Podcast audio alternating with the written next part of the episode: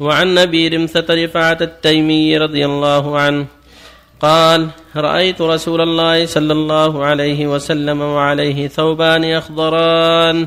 رواه أبو داود والترمذي بإسناد صحيح.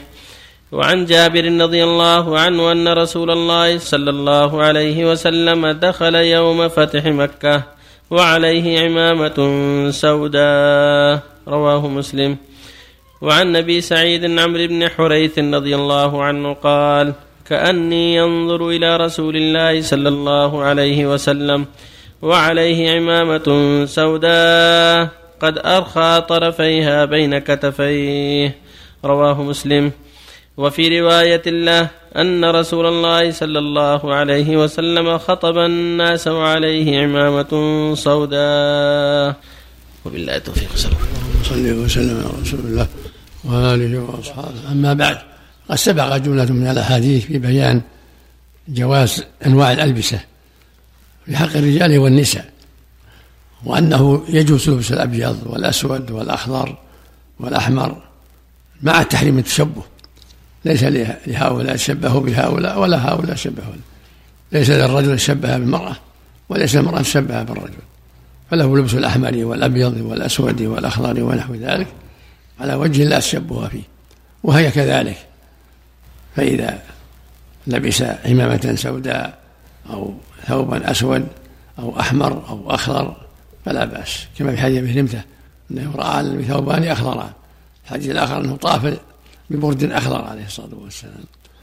وتقدم أنه له حلة حمراء عليه الصلاة والسلام. كذلك دخل مكة وعلى عمامة سوداء فدل على التوسع في الملابس. فالله جل وعلا أنزل للعباد أنواع من الملابس من القطن ومن الوبر ومن الشعر ومن غير ذلك من أنواع النباتات التي يصنع منها اللباس ومن أصواف الإبل والغنم وأشعارها لكن يجب على المؤمن أن يحذر التشبه بالكفرة أو بالنساء وعلى المرأة أن تتشبه بالرجال. أو بالكافرات. وفق الله الجميع. الله يبارك شيخ. لو كان هذا الثوب اللي لبسه النبي صلى الله عليه وسلم لا يلبسه أحد من أهل البلد الآن كالأحمر مثلا. ألا يصبح ثوب شهرة؟ ثوب أحمر. إذا كان في بلد لا يلبسون لا يلبسون. إذا كان في بلد كلهم متفقون على نوع خاص أبيض أو أحمر لا يخالفهم.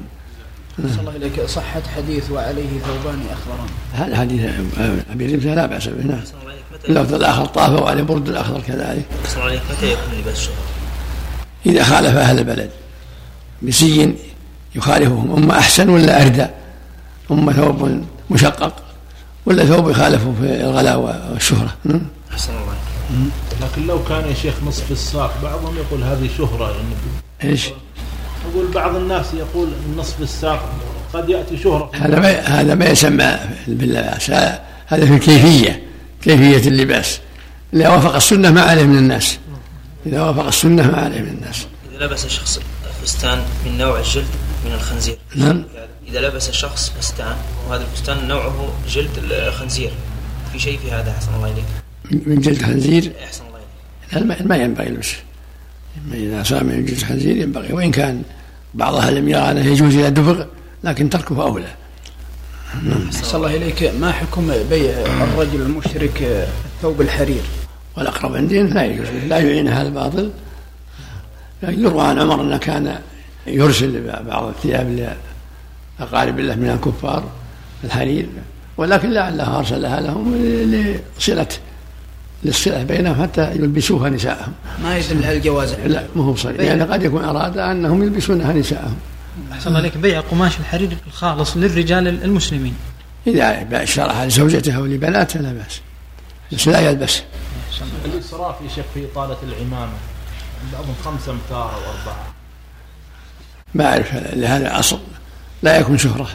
بين الكتفين يكفي. طرفه بين الكتفين.